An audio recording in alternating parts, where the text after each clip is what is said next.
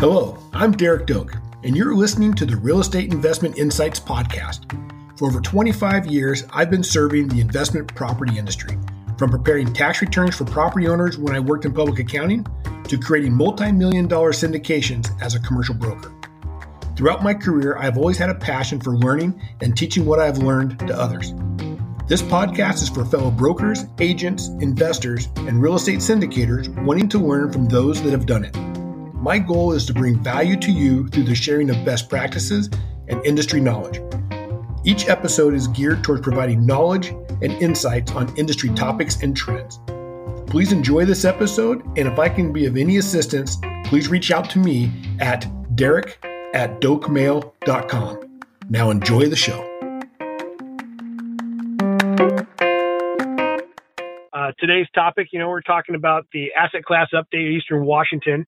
Um, as many of you know, I usually put these on because I've got some selfish interest of understanding uh, whether it's an asset class or something else around commercial real estate. And um, I have a few holdings in Eastern Washington and do some things over in the Chelan market. Uh, but with me today, I think I've got four of the top talent in Eastern Washington who I've worked with individually uh, over years of, uh, of commercial brokerage, and uh, can strongly recommend all four of these gentlemen uh, if you have any commercial real estate needs, that is for sure. So um, without further ado, I want to jump right into it. Uh, but first, I want to get an introduction from each of the individuals. And so I'm going to start with you, uh, Chris Bell, if you can give us a little background on yourself and uh, what you focus on. Yeah, thanks, Derek. Um, Chris Bell. I'm with N A I Black Commercial Real Estate, based in Spokane, um, licensed in Washington and Idaho, doing deals up and down the West Coast. Um, I do uh, investment. Uh, I do landlord rep, tenant rep, uh, just about anything to uh, pay the bills these days. But um, focusing mainly um, here in Eastern Washington, and uh, we've just had tremendous um, demand for investment property. So I'm excited to be here today. Awesome. Well, I know you and I have uh, done a few deals over there in the Liberty Lake area. So, uh, um, and there's some good investment properties. Now looking back on when we sold those, maybe we should have held those for a few more years. Well, yeah, they're, they're coming back for sale. You're ready to take another crack at them. I think I bit at that apple enough. um, and then uh, next, let's have uh, Chris Bornhoft. Uh, Chris and I served together on the C C I M board uh, many years, and uh, Chris did an outstanding job uh, uh, with the uh, fellow C C I Ms in our association. So I'm real excited to have Chris on here. And Chris does a lot of developments himself. Um, so Chris, why don't you give a background on yourself and what you're focused on these days? Yeah, thanks, Derek. Um, my background, uh, commercial real estate-wise, is uh, worked for some of the region's largest developers. Uh, we've done apartment complexes, um, a lot of retail centers, office buildings, um, some ground up movie, th- movie theaters, hotels, uh, kind of every aspect of that. I uh, got into brokerage work about eight years ago, and I run the Windermere commercial office. Uh, as most people know, Windermere is a residential company. We do have a commercial arm, and so I'm there to kind of support Uh, some of the residential agents and what they do. But then, as you mentioned, yeah, I do some of my own development. Uh, just finished up an apartment complex and looking to get into some industrial stuff here later on this year. Sounds like fun. Well, welcome. Yeah. Uh, next, I'll have uh, James Wade uh, have a conversation. James, I know you're in the Tri-Cities. You and I have worked on a few projects here and there. Um, we have a Pasco Rite Aid over there, so I get over there quite a bit, but there's been a lot of activities in Pasco, so I'm looking forward to hearing from you uh, here when we get in our Q and A session. But uh, why don't you give a background yourself and uh, kind of what you're focusing on? All right. I've been with S V N for two years now. I was formerly with the N A I office here in the Tri-Cities, and my business tends to gravitate a lot towards clients that I've had for many, many years, and several of those are in the development game, and so we buy dirt, build a building, fill it with some really nice leases, sell it, repeat. And so we've done a lot of that. Also, we have several clients. I think, Derek, you and I met at a shopping center that's now sold and closed. And yep. That was a long-term client. And right now, we're very busy with ten thirty-one folks coming out of Portland and Seattle wanting to get into our market. Well, uh, hopefully you got that listing I sent you by email today if you got a ten thirty-one buyer for the uh, Twin Lakes Retail Center. I saw it. I saw it. So uh, has Rob joined us yet? Let's see, Rob, you there? Rob is All doing right. what so he Rob, should be doing, and that's out showing some of my listings. So he's going to be a little late. it's, it's always nice when you have someone help out, help out on that side. It means you got to answer the questions twice as we bring them up. Well, I, I you know, I think the, the first thing I want to kind of talk about is the municipalities. I mean, um, for everyone out there who's listening, you know, you, you know, both both Chris's are uh, based out of the Spokane Valley area and do a lot of work over there. And I know, um, you know, Chris Bell did a lot of stuff from Coeur d'Alene as well. But I'm just curious on how are the municipalities in Eastern Washington to work with? And I'm going to start with you, Chris Bell. Are you finding there are certain pockets or markets where the municipalities are trying to attract investors to come and do some developments or reposition, or just right there in the Spokane area? I mean, what's what's going on at the local level uh, governmentally? Well, I think they're still trying to figure out how to operate in the uh, days of not having anybody in the office. And um, I've had some success.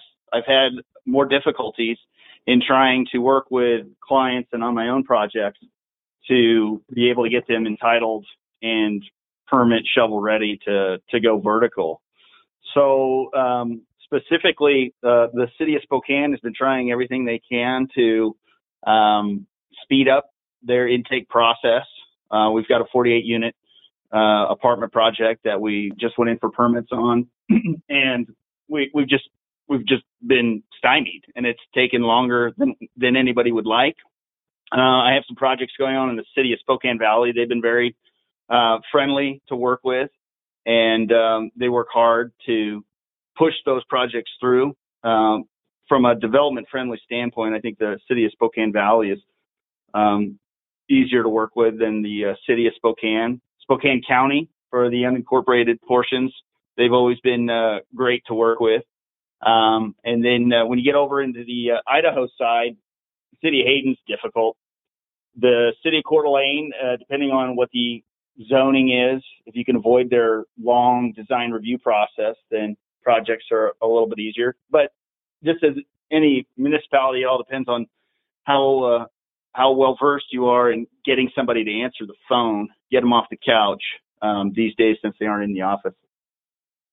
Yeah, no, I think and I think all municipalities on both sides of the mountains are uh, in that. I just heard the other day that somebody was saying, over in Seattle, it's it's almost a year and a half wait now to go through a process.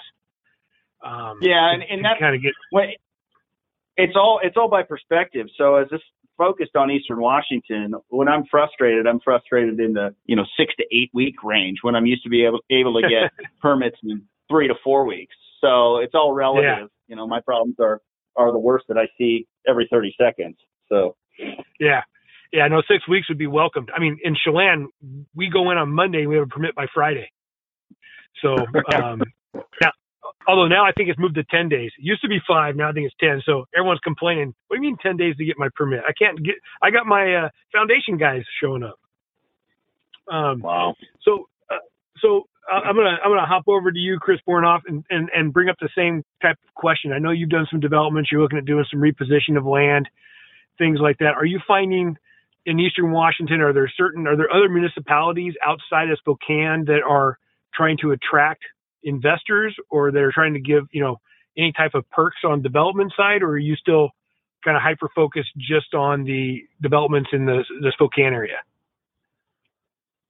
I haven't seen anyone trying to incentivize us to come develop uh, okay. within the jurisdiction.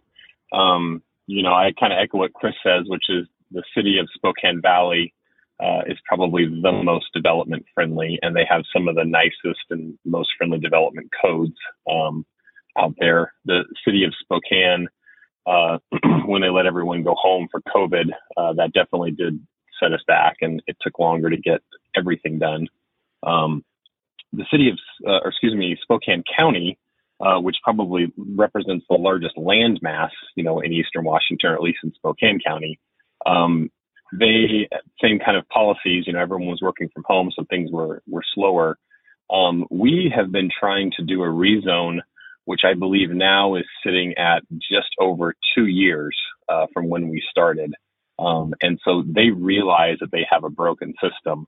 Um, they blamed a little bit of it on COVID, COVID, excuse me. They blamed some of it on uh, the U G A and some of the state regulations surrounding, you know, moving and changing your U G A. Um, but that is the biggest challenge that we face, I think, in Eastern Washington, at least as it relates to development. And that's just getting land zoned appropriately. Um, if you want light industrial land, you know, there was something, uh, someone said like a ninety-nine year supply of light industrial land, you know, a few years ago.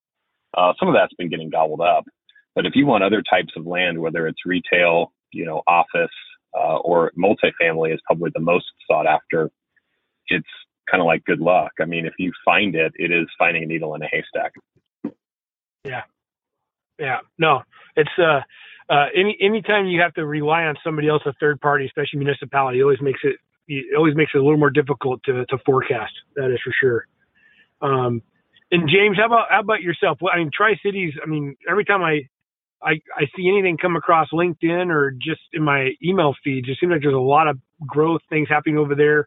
Uh, are you finding the, you know, the, the various municipalities over there, are they, are they getting harder to work with? Are they offering any type of opportunities for investors and developers, or what are you seeing in that area? You know, we've got three cities and two counties. I became convinced a few years ago that they had a lottery every year to decide which one was going to be the easiest and which one was going to be the hardest to work with for that given year. it, it almost feels like they take turns to me, but it's all in the perspective. You can, you can get comments at least back on submittals in a month. So when I hear year, two year, that really is sobering, but it's, they're all workable. They're all a little bit short staffed. They're all super busy because of COVID, um, which is pretty much the standard excuse or rationale, but they're also pretty accommodating and pretty open to communication, which helps tremendously to actually be able to talk to somebody and get some answers to things that help move it along. But it's, it's you know, we're, we're measuring our milestones in months, not in weeks quite yet. When I hear ten days, I think that's stunning, but uh, maybe we can get there. Yeah, well, I think you guys got, a, you have a lot more going on than Chelan. Um, you know, it's just, it's just another vacation home being built. We've got two warehouses. Those are easy to work. Got two warehouses being built in Pasco that are one hundred million dollars a piece, rumored to be an Amazon fulfillment center, and yeah. supposed to be the two biggest warehouse, the second biggest warehouses in the state. So footage is exploding. There's a lot more bigger buildings than we ever used to have. Yeah, and and that's a great segue into the next topic here. It's talking about growth and population, and, and let's stick let's stick on that with you, James, on uh, the Tri-Cities. I mean, I know my, my Pasco Rite Aid, if you'd asked me three years ago, you know, I couldn't sell it because it had a C M B S loan on it, or I would have sold it. And now I'm going, hmm, I'm kind of glad I have that one because yeah. uh, all, all the stuff that's going on in that area. And I heard about the Amazon, um, there's other big developments. I mean, what's, can you, can you, can you tease the audience here with kind of what's coming uh, in the market there, what's there? And then, uh, you know, what are you hearing on the rumor mill? Well, it's very confidential, so you'll have to call me privately to talk about that, Derek. Thank you. Okay. No, I'm teasing you. I'm teasing you. So there's, there's a lot going on. I'd say the biggest change in my market is the market's a bit more diverse than it has been in years gone by. So big industrial buildings used to be just agriculture related. Now it's a little bit of everything with a couple of transportation related things coming in. The uh, office complex type buildings are a little bit slow, but the retail, that activity is very busy. So there's there those segments are busy. Uh, medical in our market is a little bit flat, and I don't think that's unusual for our state, frankly, at this point in time. Uh, privately owned medical office is a little bit sluggish because hospitals are building their own buildings and employing their own docs. But we are busy. Our population is right around three hundred twenty-five thousand now, which is a pretty significant growth. And I'd say the biggest constraint on us right now is going to be availability of residential housing. Average used to be around twelve hundred houses a month on the market. Right now, it's around five hundred, and we have eight hundred some residential brokers. So it's extremely tight. Yeah. And are there are there are you, are you seeing larger uh, larger developers on residential side come into the area? I mean, are they getting some you know large tracts of land like in West Richland or other parts of Pasco or Kennewick and, and developing? Um, you know, my office is very active in that. We're we're our sister office is a Sotheby's office, and they just got a three hundred acre residential development in an area called Hanson Park, approved through the city of Kennewick. Um, but thanks to the Urban Growth Act, everything takes longer. So the, the growth has come faster than the ability to plat and get permit. So there's a, there's a backlog, but it's, uh, it's getting caught up, but it's got a long ways to go. And we're at least a couple of years out from being current with what we need to have. Yeah. So are there, are there, uh, are there like some small retail development opportunities out in those markets? I guess if I was an investor, which I am, and I focus on retail, which I do.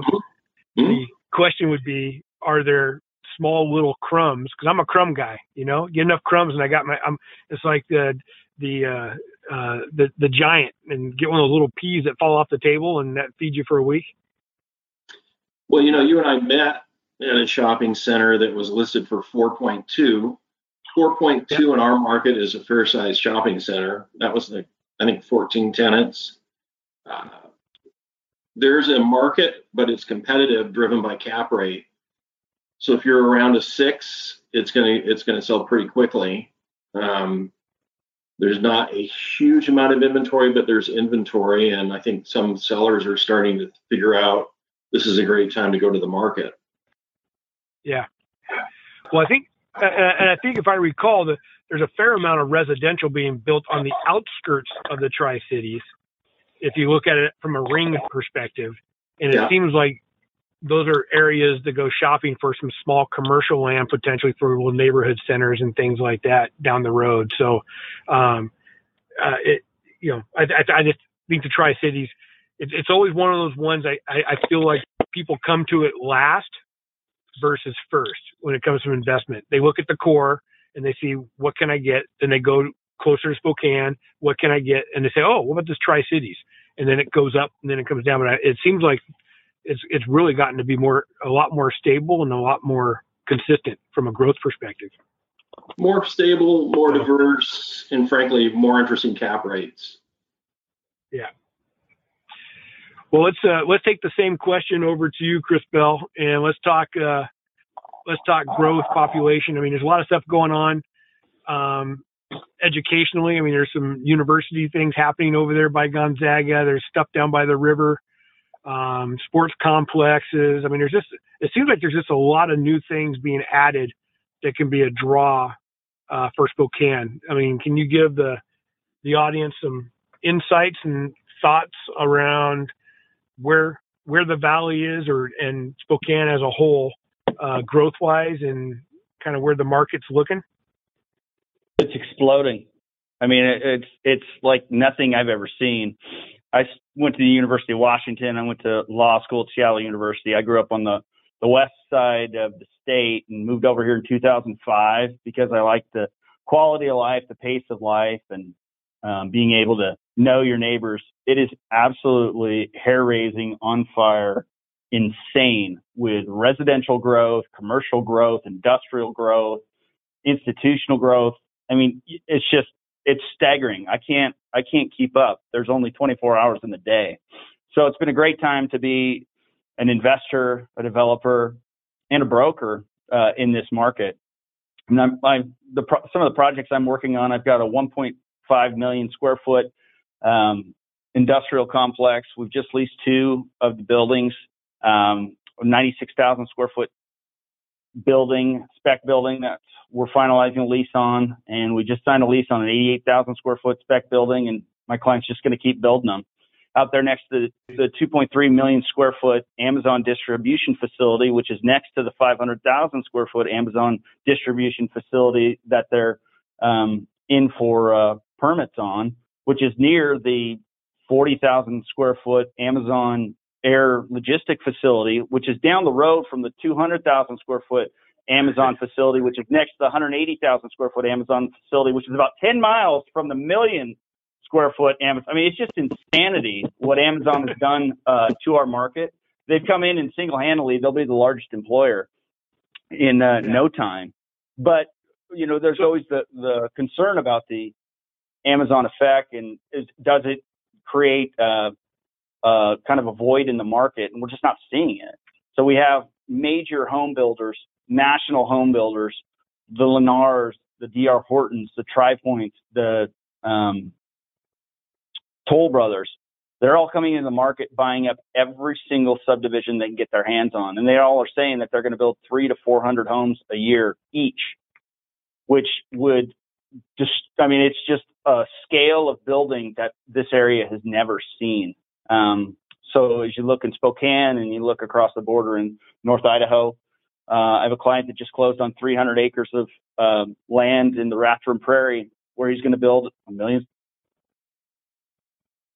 million square feet of retail through the years, and then he's going to build around three thousand um, apartment units.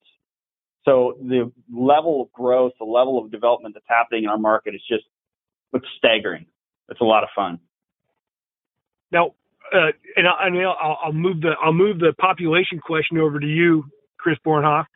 Uh, what what are you seeing, especially with the Windermere connection, uh, as far as housing demands and needs, uh, as well as just the population growth of workers? Um, you know, I think uh, Spokane County as a whole has had a pretty steady growth. You know, if you looked over the last decade, um, of around two percent to three percent, which I, I think doesn't impress anyone when you talk about that. But if you have a county that's five hundred thousand people and you're adding, you know, ten to fifteen thousand new bodies every single year, um, over a ten year period, you know, we're talking one hundred, one hundred fifty thousand people. But then you go look at the number of apartment starts or the number of new house builds in that exact same period of time, and you're not coming anywhere near ten to fifteen thousand units Uh, of available housing. It's pretty quick. It's pretty quick to see kind of how we got to where we are. I mean, we, our growth, even though it may not have been ten, fifteen, twenty percent, you know, population growth, it has been completely steady. And uh, it's gotten us to this point where, you know, we, similar to the Tri-Cities, have, you know, way more residential agents than we do homes. I mean, I think we're somewhere in the twenty-two hundred to twenty-five hundred, you know, residential agents uh, category. And we probably have, oh my gosh, I don't even know. I bet it's five hundred to eight hundred homes on the market, you know, if even that, you know, at this point. So, um, we have the same thing, the same effect. I mean, you, you just have this clamoring of people wanting to get in here, whether it's natural growth, whether it's, as Chris talked about, you know, the lifestyle, people just wanting to move to the east side of, of Washington because they have no income tax, or now they can work anywhere because of COVID. Um, you know, they, they actually did, they do, you know, they do studies at closings to figure out where do people come from? You know, where are the driver's licenses being surrendered from, so to speak, you know, when you move to Spokane. And I think the number one uh, influx of people actually came from Seattle.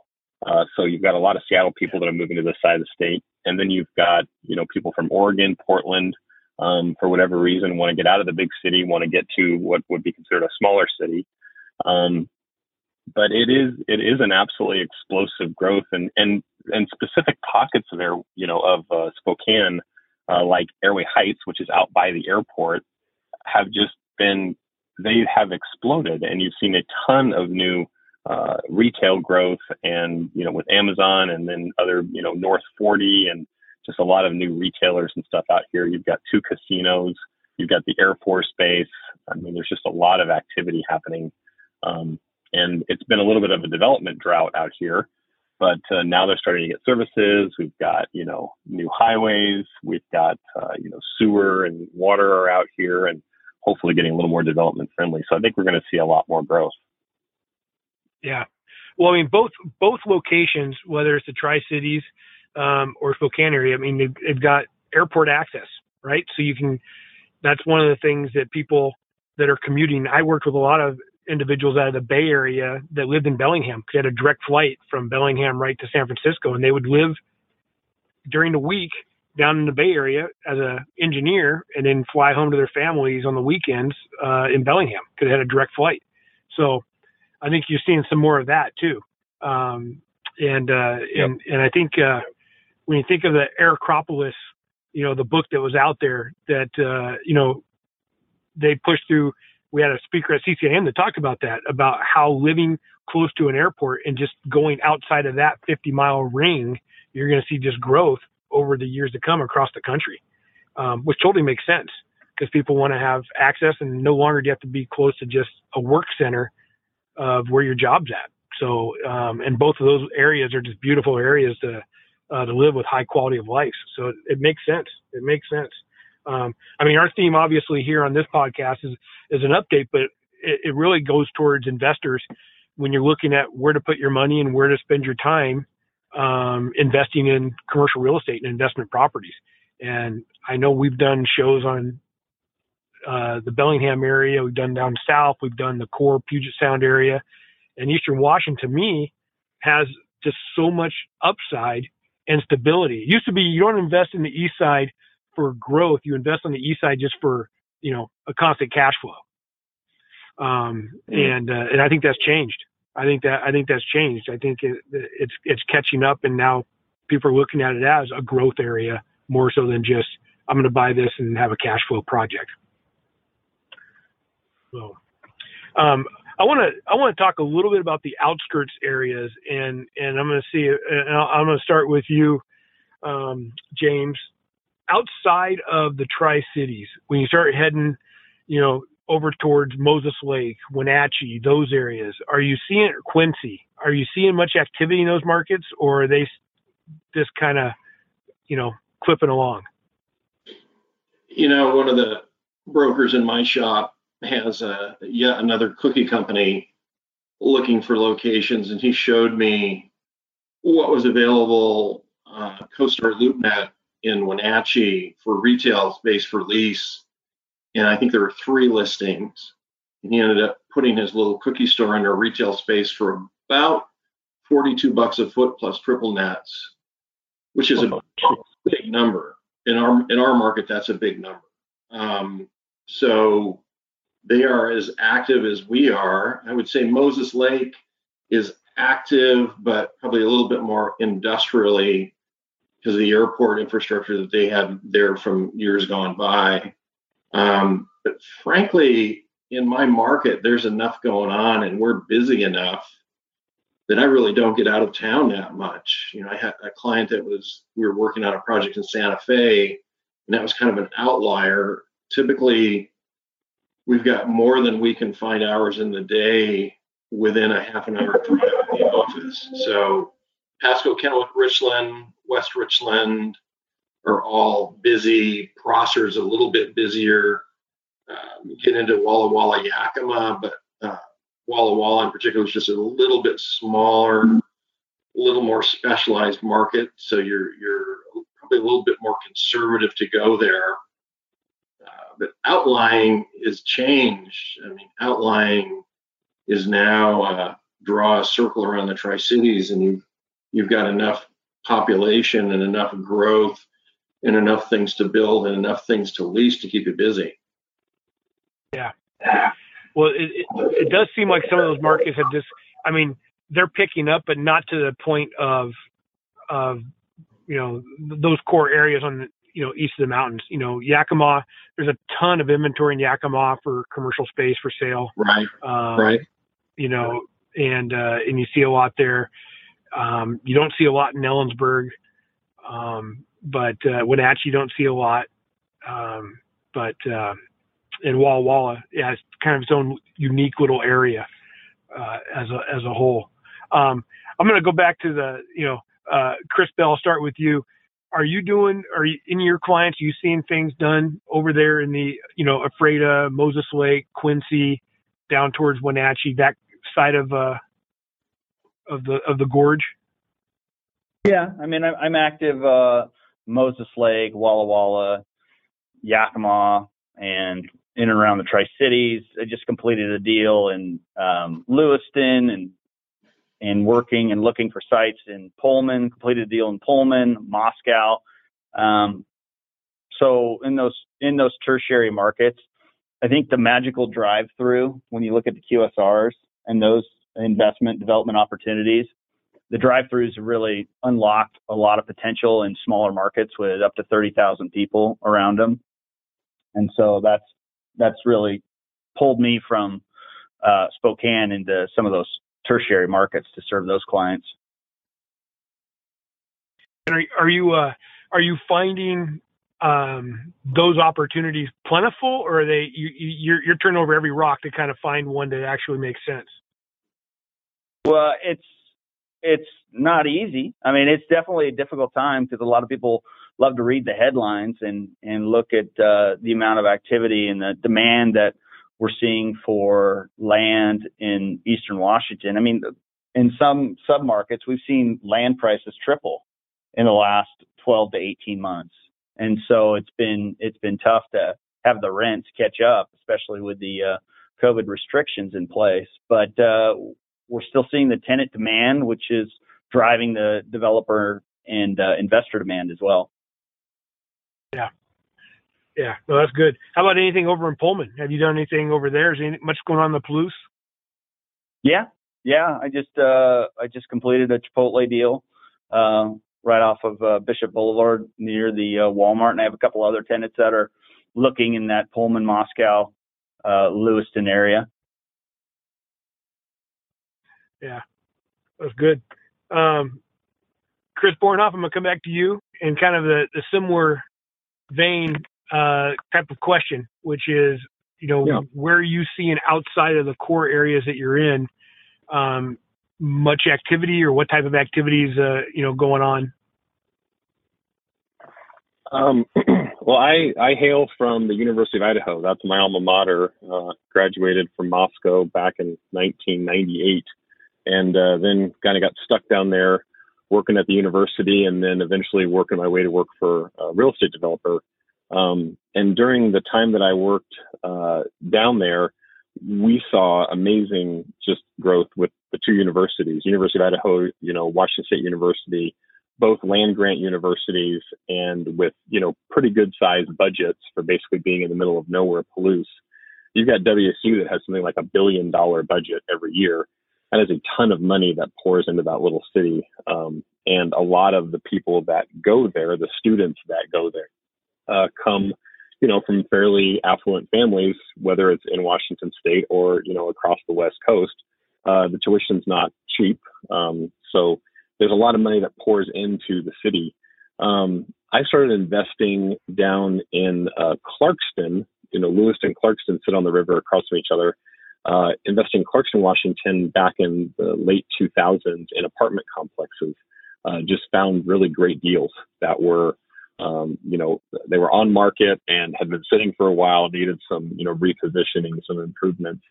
Uh, so bought some units down there, and then just bought one as recently as twenty seventeen uh, and did a renovation remodel to it.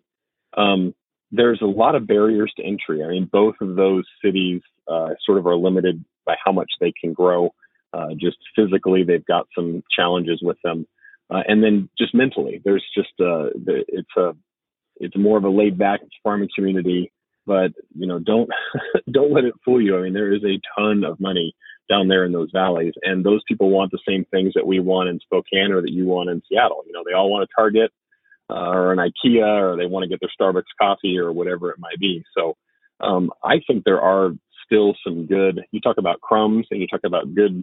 good plays. I think those tertiary markets um, still have some really good uh, opportunities in them um, and are kind of ripe for people. But if you're going to do it, I mean, you've got to get in there, you know, and in some ways you kind of got to get your hands dirty. You got to get to know people. Uh, you can't really do it sitting from your keyboard. Uh, you really got to go to go in there and understand the communities. Um, I was fortunate that I have, you know, some friends and people that live there. Uh, kind of had an insider, you know, that helped me navigate my way through some of the, uh, the politics of a small town. Uh, but even without that, I think just kind of understanding it and then committing to it. I, you know, buying something and holding it with the plan for a long time is a much better strategy than kind of a quick flip, um, you know, in a tertiary market like that. Yeah, there's some really good cash flow plays there. And you brought up some good points there around the get to know the markets. And um, I, I can't stress enough that if you're an investor and you're thinking of going to Eastern Washington, um, you know, contacting any of these individuals that are on the, the podcast here today uh, to help you. And, and as a broker, I mean, I've co-brokered deals.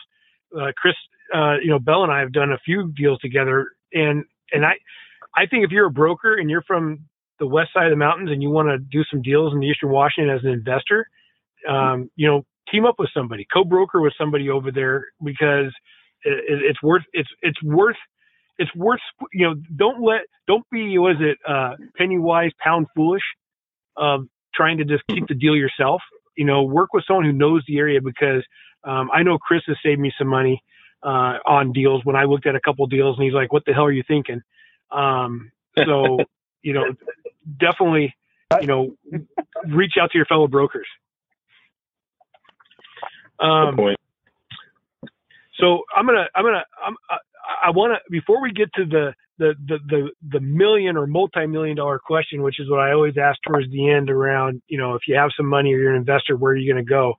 Um, I'm going to open up to the, to you guys and see if you guys have, uh, any, any, all, all the things we've talked about here. Do you have any, anything else you want to add or any questions for each other, uh, on the markets? I'd like to echo your comment on using a local broker, just like you use a, a caddy on a golf course. They know the course. They know what's around that bend that you can't see because they've been there, done that. So I, I appreciate your comment, and I echo that working with somebody that's in the market day after day and knows it is helpful. And as things really are beginning to get picked over, you know, we're seeing less and less attractive cap rates on the stuff that's publicly listed. It's helpful to have somebody that might have something coming that's not on the market yet that they can steer you to. Yeah.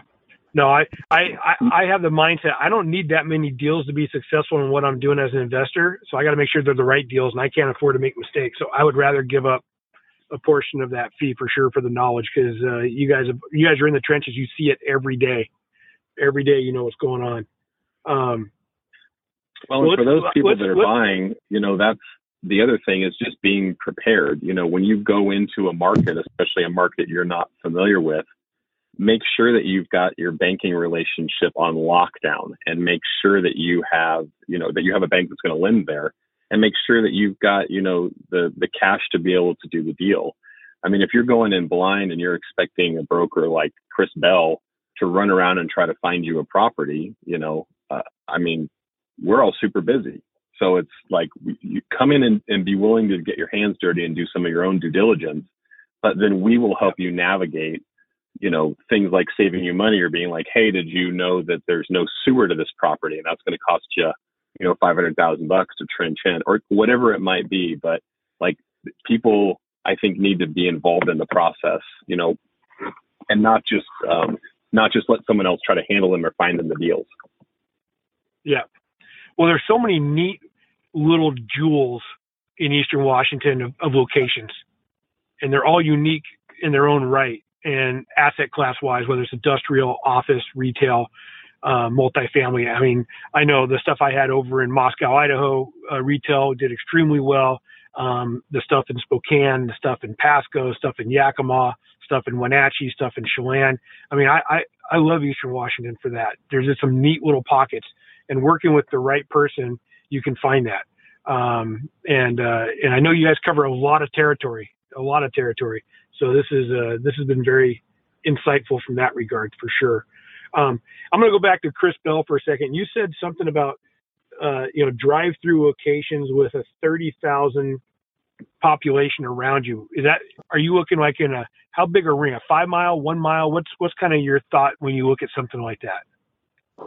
Ten minute drive time. ten minute drive time? Mm-hmm. Is is yeah. is Eastern Washington, and that's a good thing to bring up, is Eastern Washington more of a drive time area or is it a mile from area? No, it's all drive times because we are a car centric, car dependent market. So you can have, um, you take Spokane, for instance, and you talk about the South Hill of Spokane and you talk about Highway one ninety-five in the Latah Creek area. And you get somebody who looks at it from a map and says, oh, you know, that's that's just a stone's throw away. They don't realize that it's a twenty minute drive from twenty-ninth Avenue to get down to Latah Creek because you have to drive off of the South Hill. They call it a hill because it's on a hill and there's a cliff and there's only one road that exits off the, the south end, Hatch Road. So uh, a lot of the retailers that I work with are focused on that drive time and uh, how many people are in that area within the five, ten, not like twelve, fifteen minute. Because when you get into these tertiary markets, people will drive. I mean, they're used to driving ten or fifteen, twenty minutes to get to services because they just don't have the opportunities. So a lot of those services are clustered in the smaller tertiary markets. Yeah, that totally makes sense. Totally makes sense.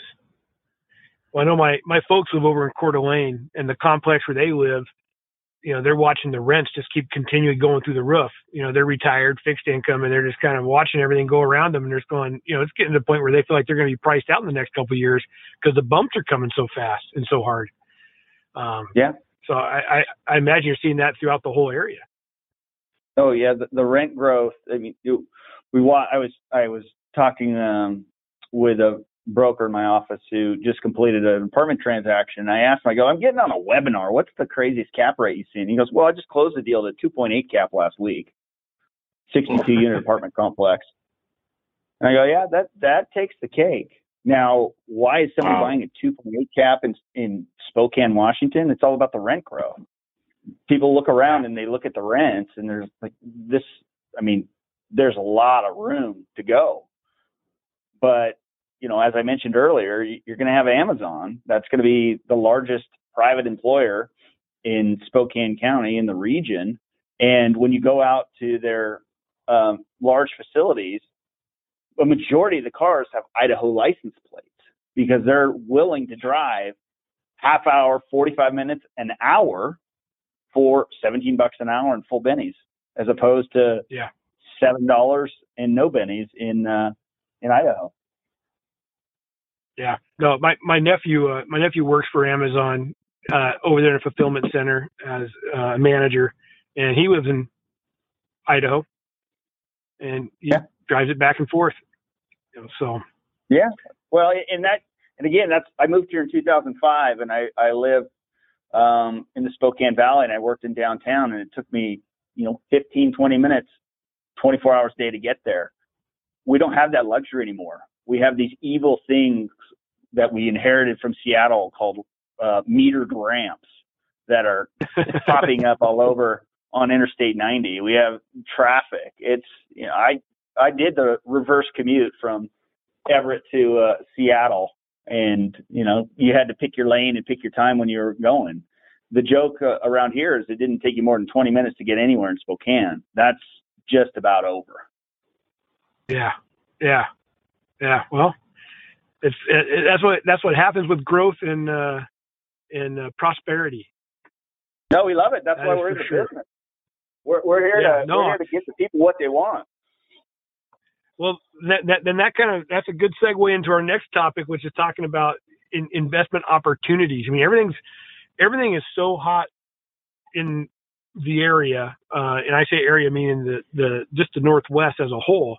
Um, If an investor is coming to you, and I'm going to start with you, Chris Bornhoft, if an investor is calling you from out of the area and says, you know, I'm looking to start investing in Eastern Washington, what would you tell them? I mean, where, where would you take them? What kind of asset class would you recommend?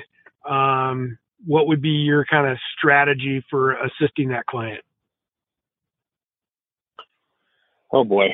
Um, and I've had lots of those calls before. The the first one is just, you know, let them know good luck, you know, let's be in it for the long haul. Um, um, I'm, I'm my own uh, worst client be, because I am exactly that person right now. I sold an apartment complex uh, back in April, and we put it under contract in November of twenty twenty. Um, back then, I was getting about a five cap on it, which was unheard of. Uh, obviously, I sold it, you know, too soon. For two point eight, now the going for uh, Spokane. But um, you know, uh, the luxury of being able to sit for five and a half, six months before it closed and really get out there and look at the market sort of taught me a lot. It, it taught me that Spokane itself, uh, there are not as many good deals here. Like if, if you just wanted to go out on the market and try to find a a quick serve restaurant on a ground lease, like they don't exist. If you wanted to try to find a, a nice little strip center, you know, it, it may or may not exist. Um, so there's, there's things like that. And if you want to find an apartment complex at a decent cap rate, um, you know, also doesn't exist. So I had to sort of adjust my mentality to say, okay, I'm going to have to settle for a, a lower cap rate, uh, or an asset class that maybe I'm not familiar with, or that I, that I need to get into. And I think, in looking through everything that I've looked through, um, you know, office buildings still, I, I think there is some, there probably is some value to be found there if you can meet the people where they're at. Um, there's a lot of talk about people wanting to go back to office, but there's also a lot of talk about people, you know, not wanting as big of offices. So if there's a way to provide them an office experience, but at a smaller scale, I feel like that could be a really interesting play. Um, Multifamily is obviously, with the rent growth, is still a great asset. I think you're just going to have to settle for a lower cap rate. So you can't lead with cash flow because your cash flow is not going to be there. Even though your interest rates are super low and cap rates are tied to interest rates, you're going to have to settle for a lower cap rate if you're going to want to get into the multifamily game. Um, industrial is pretty intriguing to me right now. Uh, I think there's a lot of growth. Obviously, Chris rattled off the seventeen different, you know, Amazon sites. And there's a lot of tertiary stuff happening in industrial. Um, I just listed uh, a little uh, warehouse building. You know, if you if you if I had a if I had fifteen hundred to three thousand square foot warehouse buildings, and I had twenty of them, I could probably sell them out in a heartbeat because I think that's the that's what people are going to want um, as they're looking for, you know, a contractor's wanting a space to work, or some guys wanting a place to, you know, get a man cave or something put together. So that to me is kind of a, uh, the direction that I, that I see the market going, and kind of the direction that I'm going personally with my investing. Yeah. Yeah, no, it's good, good, uh, good insights. Um, and, uh, Chris Bell, I'll go with you. Same type of question. You know, when, when you're helping clients right now, somebody right now looking to invest in the area, and I, I'll say areas in Eastern Washington as a whole, because I know you cover a lot of areas as well. Where do you think is an op- where, where are that opportunity, whether it's path of progress or opportunistic investors, not just, uh, not the stable investor where they're saying, I just want to get three percent of my money, call it good, but more of that, more of that, uh, opportunistic investor looking for some potential upside down the road. Yeah. Well, you know, I, you, you look to where, where is their upside? So right now I'd be looking in the downtown core. And as Chris mentioned, are there any office opportunities?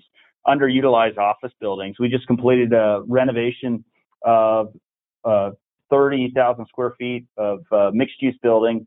We have a six thousand square foot restaurant on the on the first floor, and then we put fifty apartment units up above. But it was an office building that had been vacant for I don't know, ten, twelve years, and so we ha- are renovated that through COVID. Started it, kind of plugged our nose, closed our eyes, and said, "What are we doing?" Uh, but we had record lease up, record rental rates, and uh, we had it leased in a month. So um, in this Eastern Washington, I think there's downtown core opportunities for value add. I mean, but it's also somebody's got to have the stomach and uh, yeah. wherewithal to stick with it. There aren't any low hanging yeah. fruit right now. You're, you're if you're going to come over and invest in real estate, you, I mean, you got to be a professional, meaning that you better have some thick skin to be able to stick to your plan and execute your plan, because it, the low hanging fruit's gone. So, I mean, what, right now I'm, I'm building, we're, like I mentioned, we're building forty-eight um, apartment units. I think um, there's always going to be demand for housing here. We've got the, the large home builders that are, that are building the homes, But look around at the, the jobs that are being created, and a lot of those jobs uh, in the Spokane area aren't going to get you into a five hundred thousand dollars starter home. So I think the yeah. demand for apartments will be strong. And then just to also echo what Chris said, if I had, you know, fifteen hundred to three thousand to five thousand square foot finished uh, ten by twelve roll-up door warehouse spaces, they'd be gone in a heartbeat.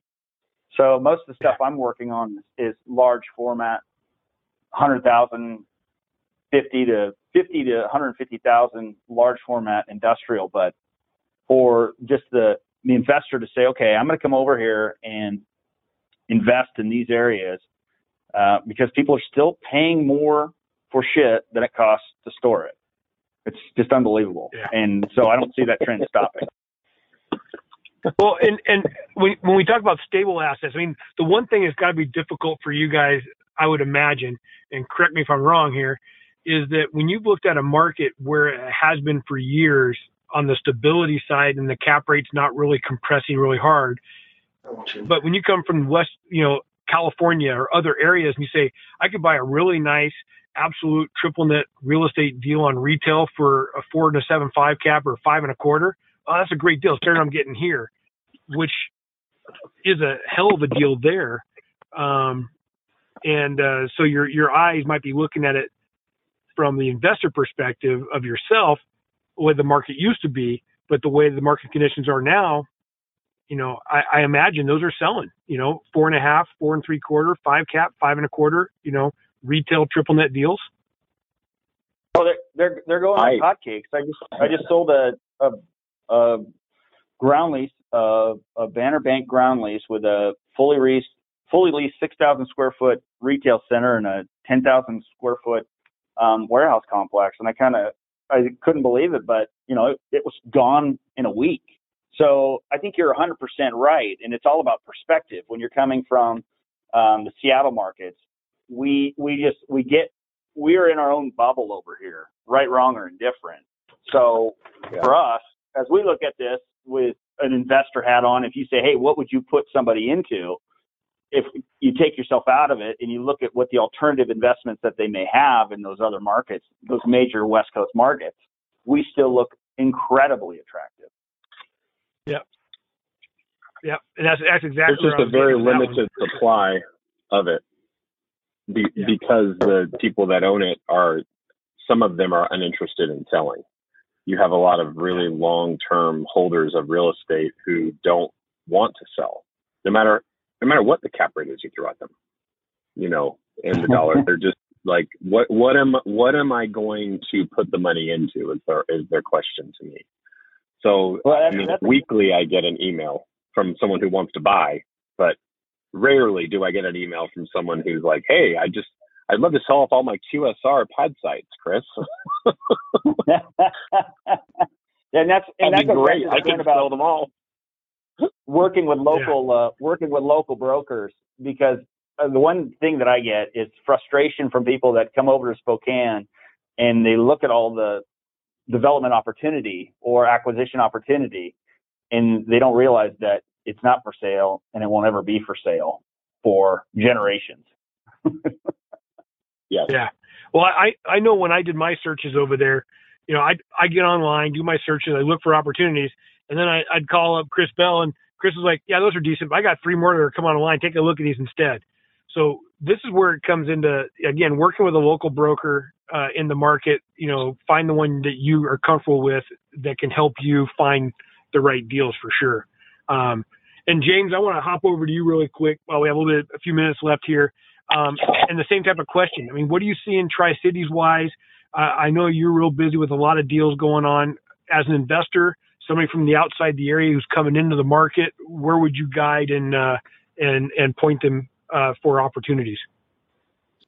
You know, I think I'm going to have a different answer, Derek, and that's it. I uh, I made the decision that we all made, and I married up, which means that my sons are more intelligent than I am. And one of them put together my website and email and all that for me with a tagline of fulfill your plan. And a lot of times when people call me, we talk about their plan, and they kind of scratch their head like, well, what? I don't really have a plan. So for me, I think rather than steer them towards one way or the other, if I'm going to invest my time, I want to sit down with them or Zoom with them or get to know them and come up with a really long-term, sustainable, achievable goal and plan of what we're trying to do. Because I think, as we've all have said, inventory is pretty slim, and there's more buyers than there are sellers right now. So for me, the answer is I like to really get to know the client better, establish a relationship that's going to work for several years, and then really have them queued up and ready to go to pull the trigger. Now, you get a lot of ten thirty-one calls right now, and that's not going to be quite as possible. But I still like to really have a game plan in mind, because there's going to be opportunities that come up. You're going to have to move on them quickly, but to know what you want and to be in a position to move on quickly, you got to have your ducks in a row. Yeah. Well, it seems like, I mean, from asset class-wise in the Tri-Cities, uh, you know, all asset classes are open. Uh, I know you got some industrial stuff that's going in there.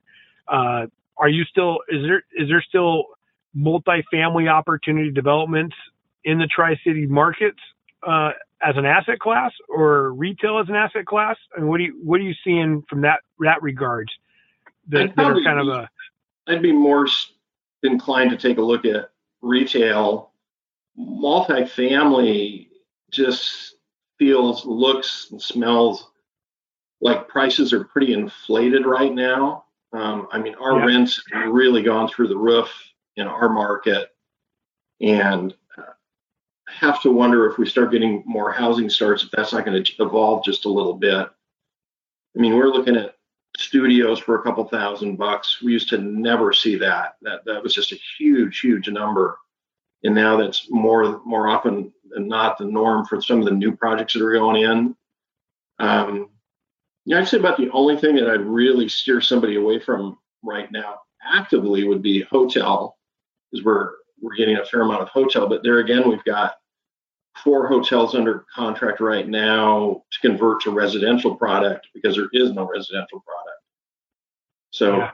that might translate to a change in the in the hotel market. But right now, multifamily is great, but it's it's overpriced. Retail is still pretty active. Industrial seems to be going a lot more towards the big boys. I would echo what the other fellow said, and that's that. Some office where, you know, some office in the front, a couple of bay doors in the back, open space all day long. You could lease that out all day yeah. long. Same yeah. time. Yeah, that flex use space is a, a nice thing. Um, well, I see. I see. We're, we're pressing up on our uh, on our one hour time limit here, and I, I want to respect everybody's time here on the call and and the audience. So um, I'm gonna I'm gonna I'm gonna sign this off and and and thank uh, our podcast panelists here today with me. Uh, as always, um, you guys were great to have on, um, great insights. It's got me thinking. I've got a ton of notes here um, to reach out to you guys on as it relates to my own personal investing. Uh, but and I look forward to talking to you guys on that. I'm going to pass it back to Shane and let Shane uh, sign us off here.